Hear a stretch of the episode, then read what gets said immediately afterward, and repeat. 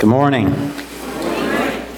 It is, uh, I, feel very honored uh, to be uh, with you uh, and privileged to bring the Word of God. And uh, the passage that we're looking at today uh, and the, the topic of Christian prayer is I'm not bringing it to you because I am an expert in this topic. I am bringing it to you because I needed to work on the passage again, and Leon asking me to preach gave me the opportunity to let it work on my life as it needed to.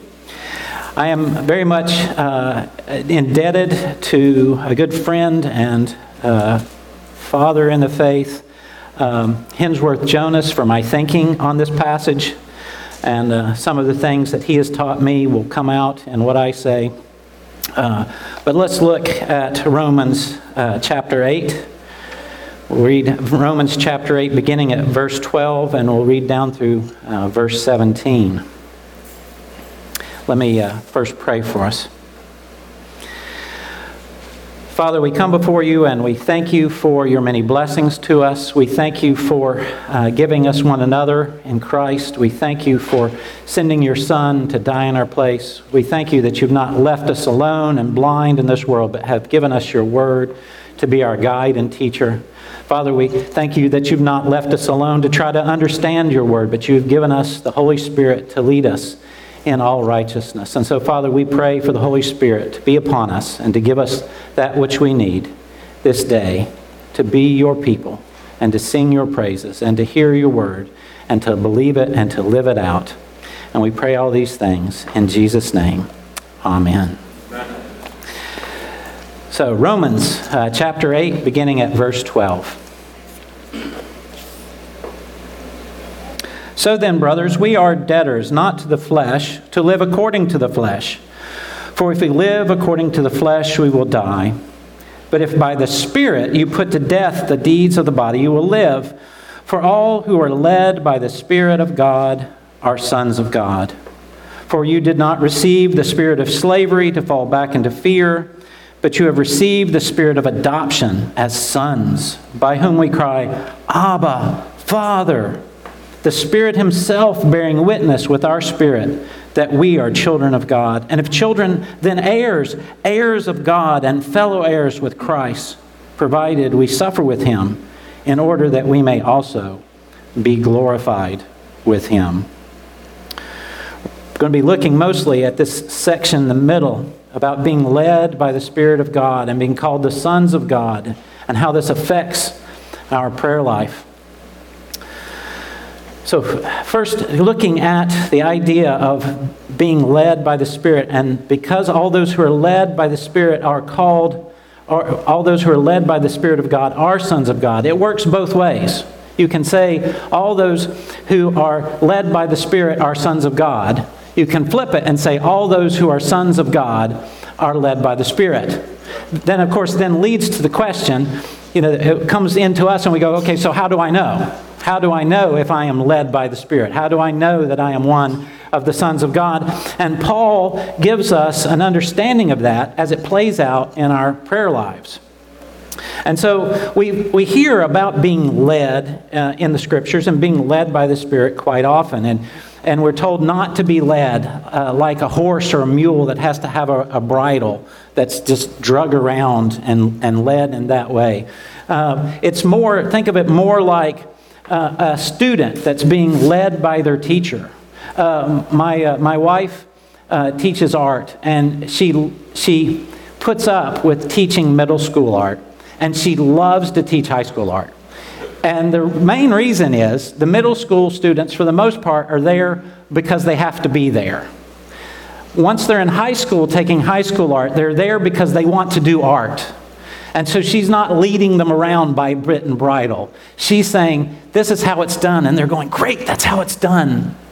That's what they want. They're there to learn. Like the, the, the student led by the teacher, or the tourist led by the guide right? You're in a foreign country and you don't know what's going on, and you've got this guide, and you're like, ah, someone I can trust. I don't know who I can trust. I'm in a foreign country, and I have this guide, and, and he or she, they lead me around and they tell me things. I'm like, oh, great, now I don't have to worry about communicating in the language or, or whether I walk to the wrong place, but I have a guide that I can trust as a tourist. Or the soldier that is led by the captain. And there's a, in this leading, there's a trust and there's a faith, but there's even a better example than all of these. And it plays out in the way that a father leads a young child. Uh, it's, it's fascinating to watch uh, little children who are going to the ocean for the first time. And, and, the, and the father has their hand, and they're going out into the waves. And, and I mean, to the little child, the waves are this tall and dad's having to you know pick them up by the hand to get them over top of the waves. And this is terrifying. And there's no way this child would do this except that they have their father's hand. And as he leads them into the water he knows that they will be safe. So as the father leads the child that's what we begin to see here in the prayer. But before he gets to the prayer he contrasts these uh, two spirits he says, For you did not receive a spirit of slavery to fall back into fear, but you have received uh, a spirit of adoption as sons. You've received this spirit of adoption. And he goes on to contrast uh, the spirit that comes from the law versus the spirit that comes by grace. And in the spirit that comes by law, that's the spirit that brings fear. And the spirit that comes by grace is the spirit that brings freedom and life and adoption and this feeling of sonship. So it's not that the law is bad, that what it teaches us is wrong. It's that the law in and of itself can only bring fear and death. Paul spends a lot of time in the first several chapters of Romans talking about how the law brings death. And he hits it so hard he has to stop every so often and go, I'm not saying the law is bad. I'm just saying that in and of itself, all the law can bring to you is death. And so it brings a spirit of slavery because it brings fear of death. So Paul says, You haven't received this spirit of fear and death, you've received a spirit of sonship.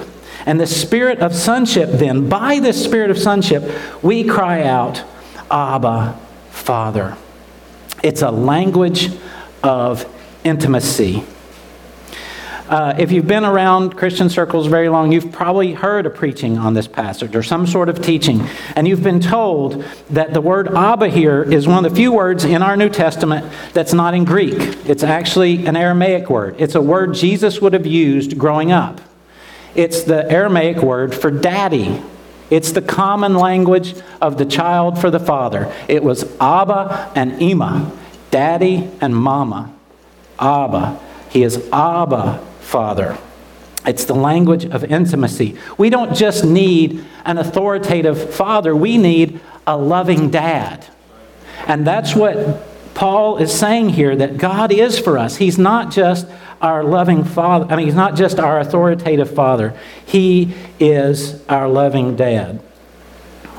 And when you come into prayer with that re- realization, when you start there, when you start with, I am coming to my dad, I'm coming to a loving father, not an authoritative figure. I always find it sad that uh, when I run into families where the children refer to their parents by Mr. Johnson or Mrs. Johnson. It just is so sad that they've established that kind of relationship with their children because it should be Abba and Ima. It should be mommy and daddy.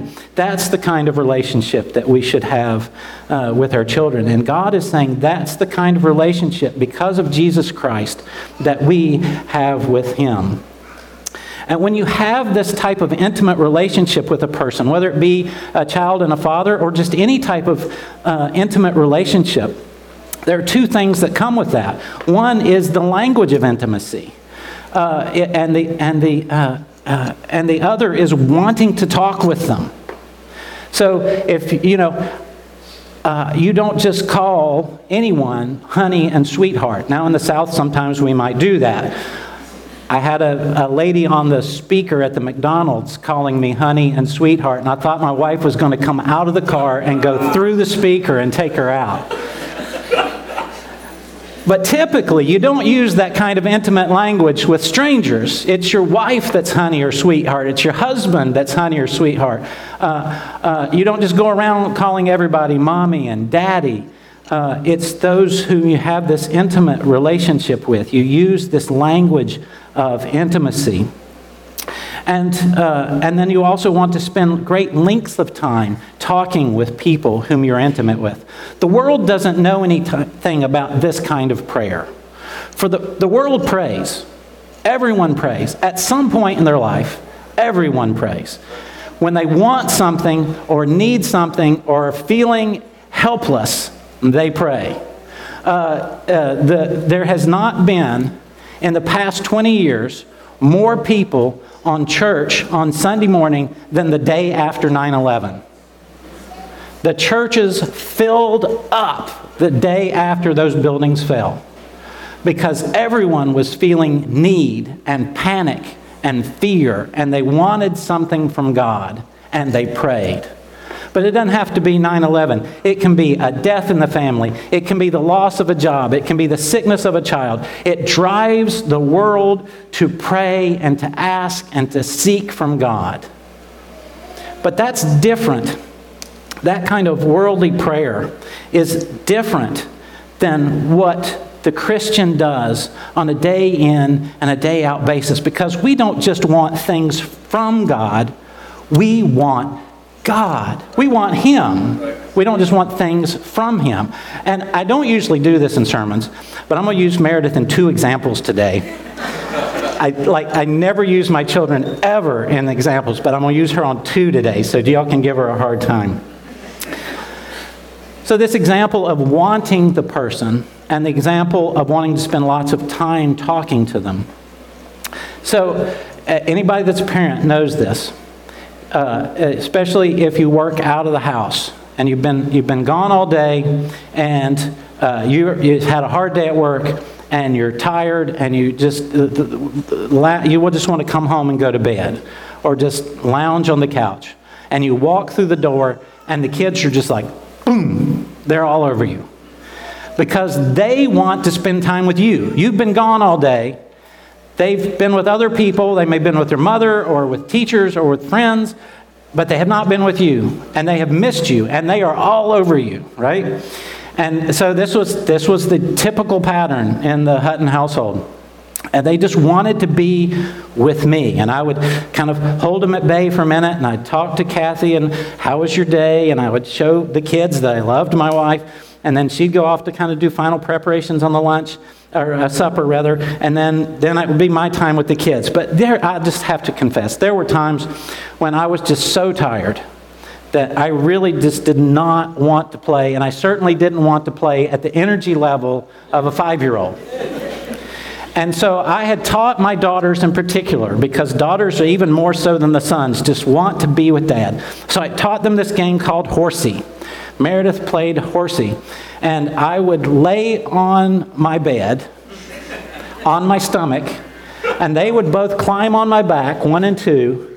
And at first, when we first started doing this, I would kind of bounce a little and sing the William Tell Overture. All right? And so they're bouncing and thrill, you know, squealing and they're playing horsey with daddy, and this is great. After a while, I didn't have to bounce anymore. I could just come home, lay down on the bed, they would jump on top of me, and I could kind of mumble the words of the William Tell Overture, and they would bounce up and down like they thought I was doing all the work. And they loved it because they wanted to be with their father. And even though he was exhausted, they loved being with their father. And so when we have this type of intimate relationship with someone, when we call God our Abba Father, not just Father, but Abba Father, He's not just our Father, but He's our Abba, then we will want to spend a lot of time, we will want to be with Him, spend a lot of time with Him. Now, the other thing is, we want to talk a lot. If we have someone that we're really close to, that we're intimate to, we want to talk to them constantly. And uh, Meredith in our family was not known as the talker. Uh, we would get through an entire dinner and realize that Meredith has not said a thing.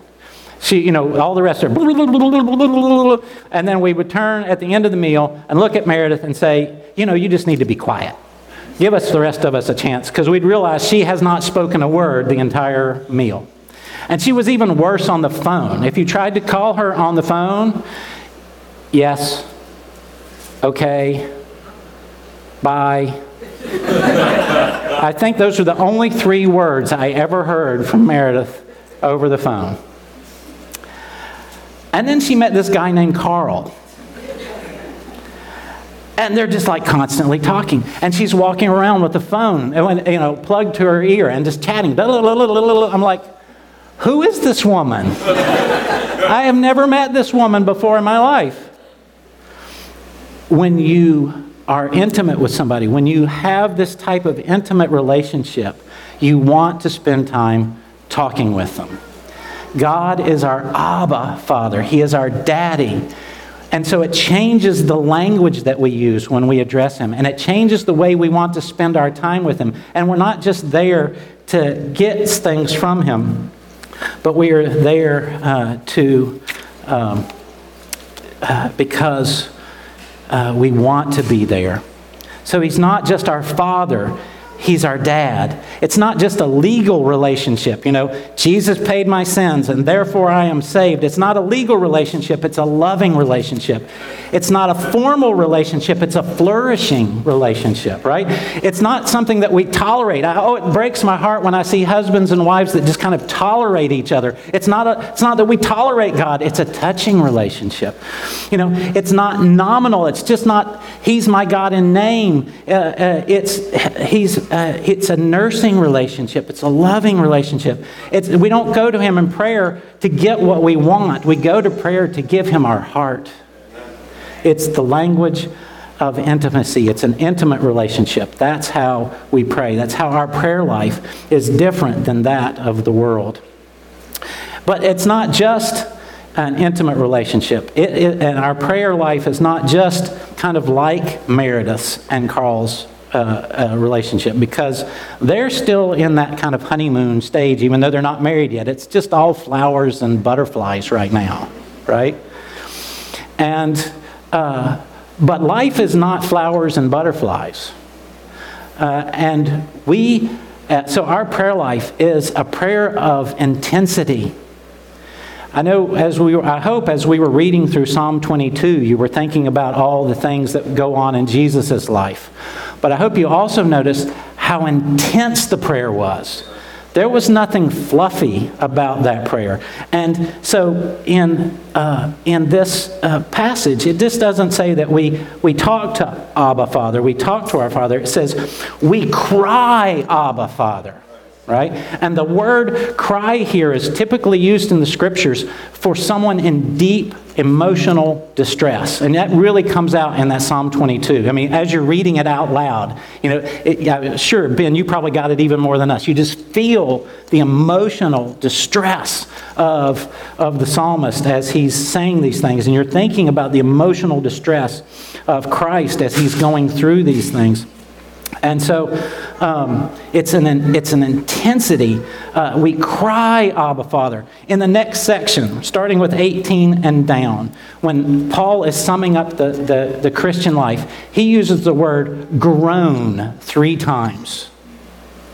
That's how he sums up the Christian life with groaning. And there are plenty of pastors, both black and white, uh, of every uh, theological stripe out there uh, that uh, will tell you that you should be having your victorious life now. You should be having your best life now. And they're wearing $5,000 Rolexes and they're driving $100,000 cars and saying, if you trust in Jesus like I trust in Jesus, this is going to be your life. That is not what the Bible says.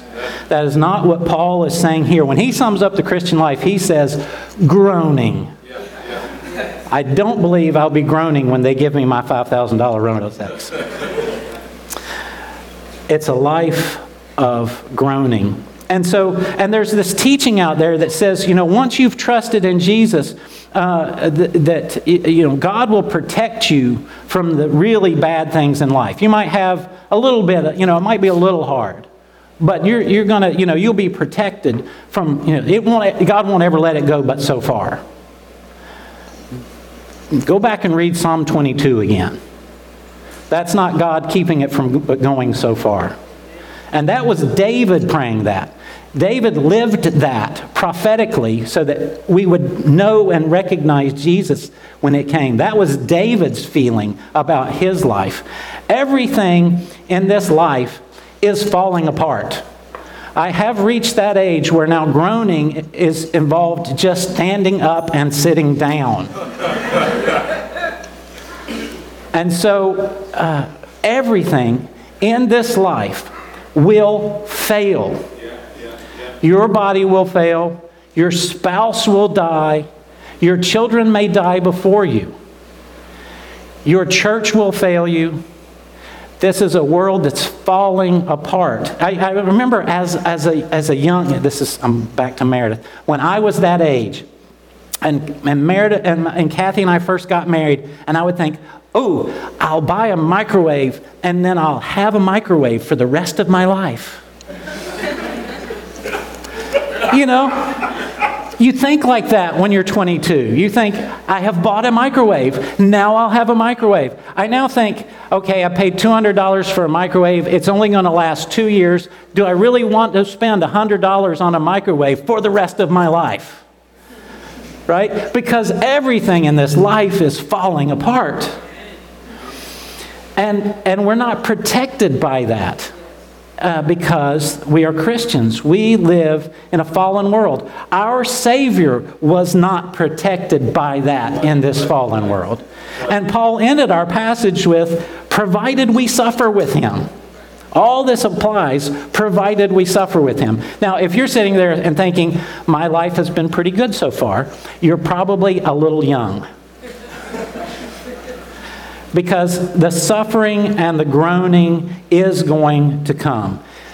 You know, I, I read a lot of articles that, you know, about uh, pe- from people who are worried about the next pandemic, you know, the next great flu outbreak or the, the bacterial outbreak that our antibiotics won't fix and how many people might die in the next pandemic. Let me tell you, if the next pandemic comes in our lifetime, we will get sick and we will die just like the rest of the world.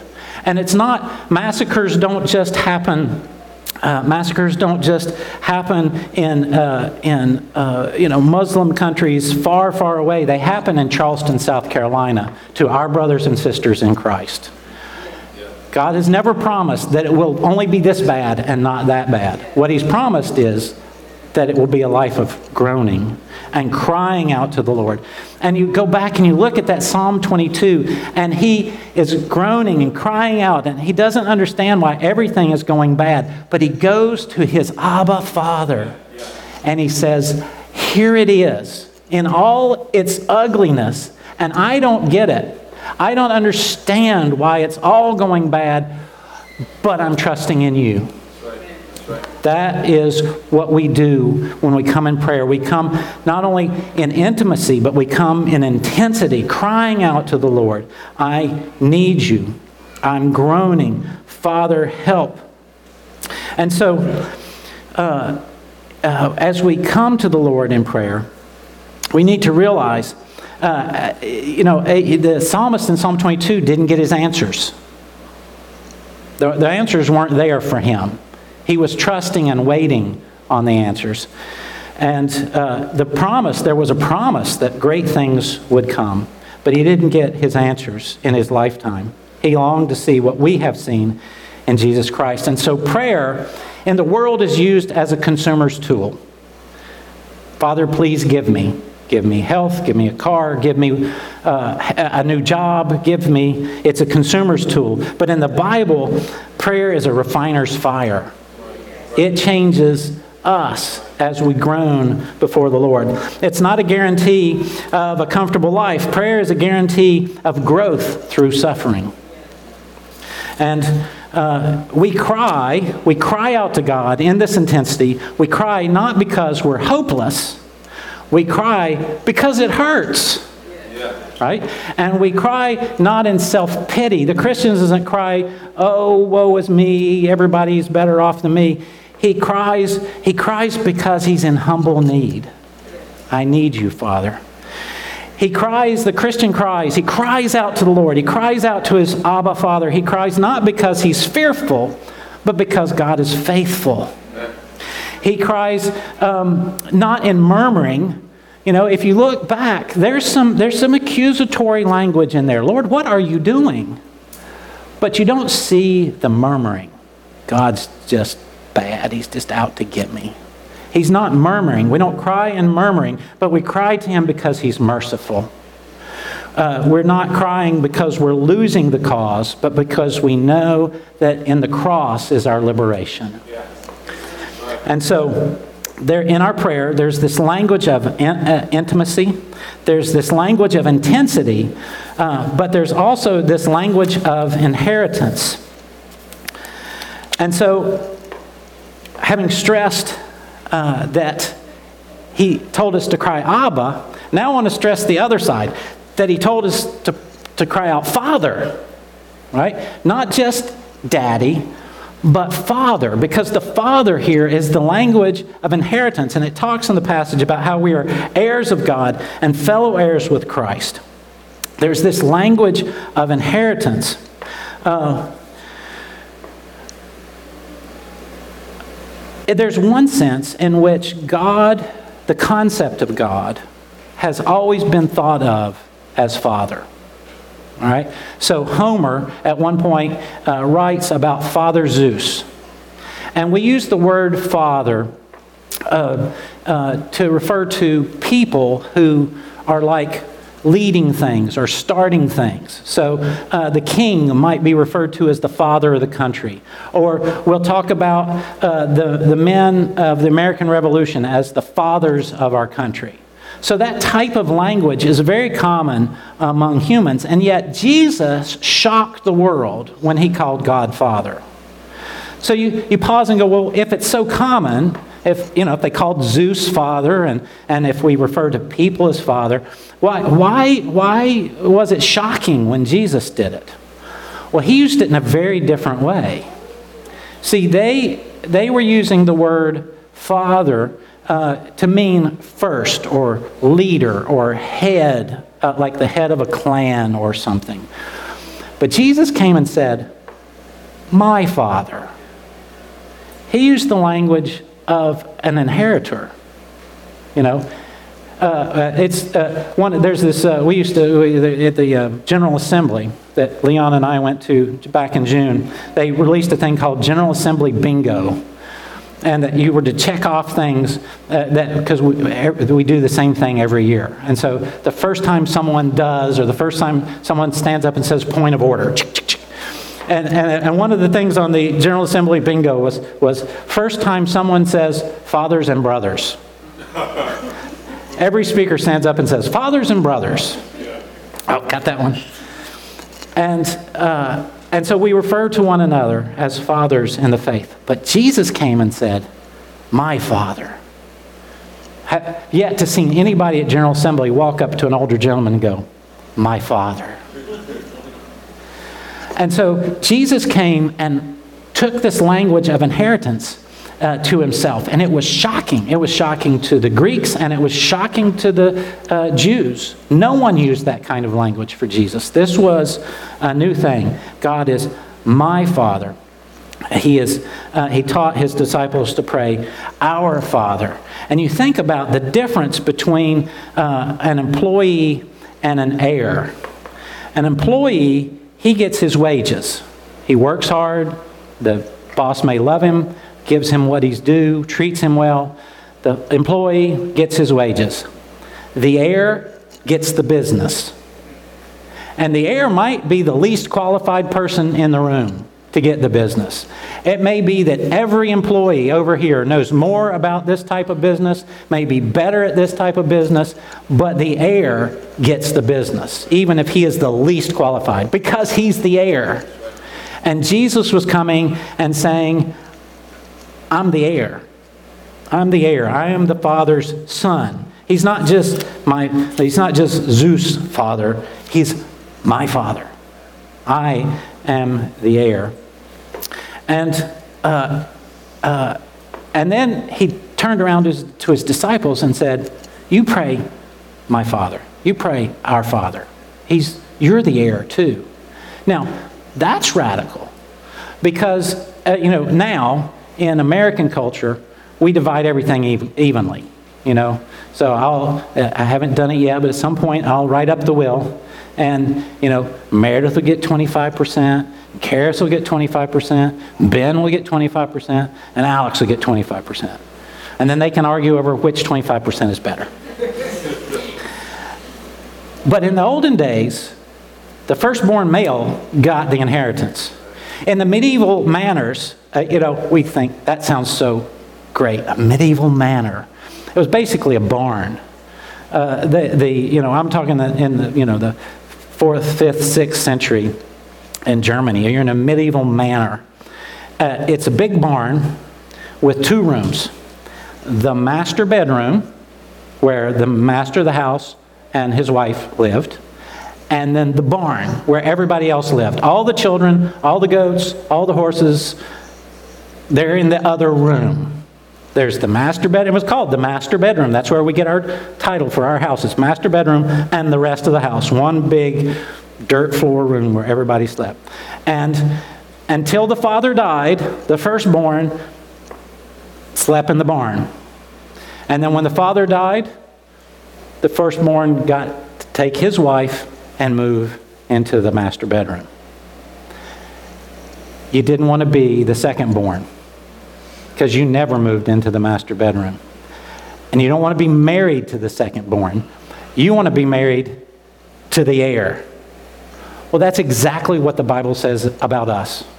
That as the church, we are the bride of the heir. Jesus is the heir, and we have inherited the master bedroom.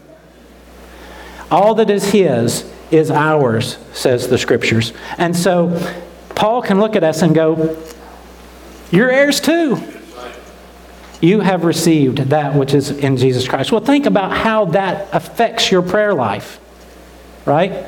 It's the reason that the psalmist could cry out those things because he's an heir. It's not just that it's Abba, it's Father. And Father has everything we need. our kids, when, when they're little, our kids don't realize we're poor, right?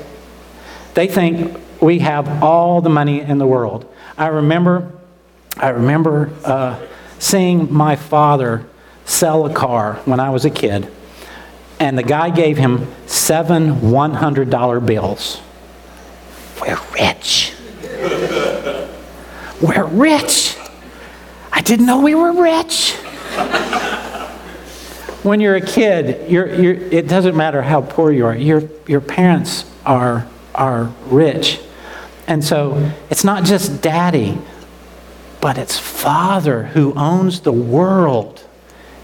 Our father owns the world. And when you, uh, when you get that in your head, it changes your prayer life right? So you have this language of, of intimacy, you have this language of intensity, and you have this language of, of inheritance that our Father owns the world. And, and again, the, the heir, you know, there were times when the father may have liked the second born son better. But the firstborn son is still the heir, right? In our case, the firstborn son was perfect, right? Jesus did everything his father told him to do without exception. Parents, can you imagine that? Can you imagine one of your children, you know, go clean up your room? Okay, I would love to go clean up my room. Every time, without fail, Jesus did what his father told him to do. And then Jesus shows up with us and says, This is my bride. I'm telling you, when Carl showed up, he instantly got my love because she loved him. I let him think he should fear me, but he got my love because she loved him. because I loved her, I loved whom she loved. And so, Jesus, the perfect child, the one that never disobeyed his father, who never uh, uh, complained against his father, but loved the Father and came and said, I come not to do my own will, but to do the will of my Father. That's what I live for, that's what I long for. Who would go and steal away. There's so much work to do. You know, with me, I'm, I'm Martha. When there's, there's so much work to do, I got to do the work. Jesus had so much work to do, and he would go and he would talk to his Father. My Father, oh Father, Abba, Father. He would cry out to his Father. Help me with this hard work that you have placed before me. And then he brings us and he shows us uh, to the Father and says, uh, This is my bride. This is the one I love. I want you to love her also. And he goes, Absolutely. And so it's not about, it's not about us. That's what, when you really get that into your head, that it's not about us, it's about Him. And what we have is in Him and not in ourselves. And that's what makes Christianity different from everything else in the world. All the rest of the religions, it's you got to do this so that God will love you. You got to do this, you got to get God in your debt, right? You do enough stuff, God's in your debt, and He has to let you into heaven. I really wasn't planning on letting Rick into heaven. But you know, he's been pretty good lately. I guess I'll have to do it. That's basically what every other religion says that God's doing. He's not perfect, but he's been doing pretty good lately, so I guess I'll have to let him in. Mm-mm. Christianity's the only one that says there was one that was perfect, and I get to come because I am his and he is mine. And so uh, uh, you're, you're adopted. You're a child of the living God. You're in. Uh, Ben was talking about this week. I know, this week. Man, how many times did I fail this week? But you know something? I'm in. How about, can I, I'm in. I'm in. You're in. If you're in Christ, you're in. And it's not because you did better this week than last week. You're in. Right? because the perfect one has said, This is my bride. Therefore, you're in. And so you may do better or you may do worse, but Christ is still perfect and you're still his bride. You're in. And when that sinks in, it changes our prayer life.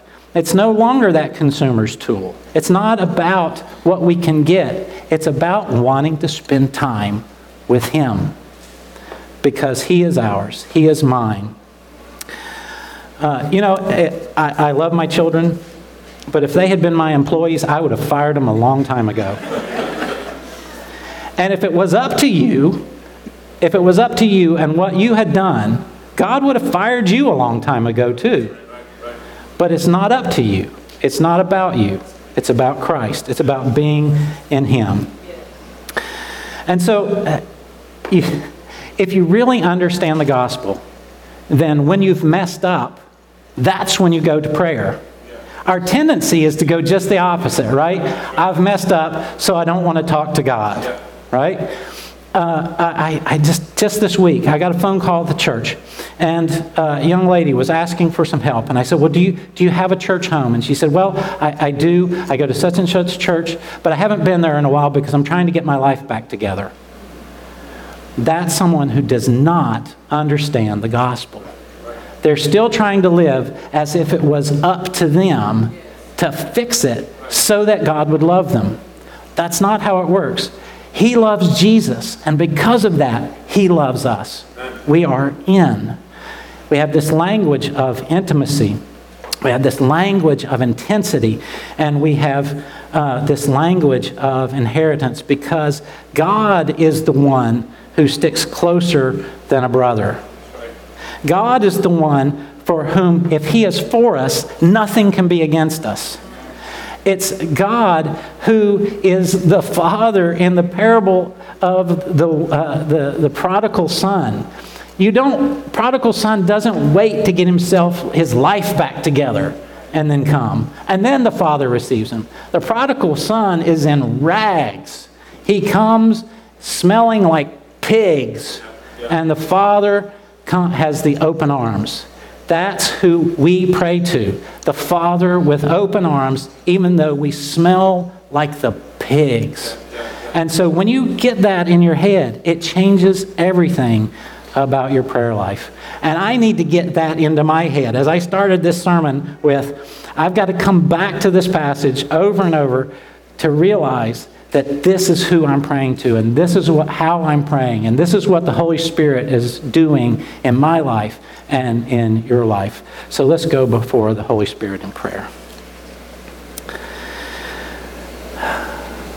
Father, we come before you and we, we thank you. We thank you that uh, you lead us as your children, that you have adopted us, that you're not just our uh, uh, authoritative father, you're our loving dad. We thank you, Father, that you give us the right to cry out, to say it hurts, to say, I don't like this, but I trust in you.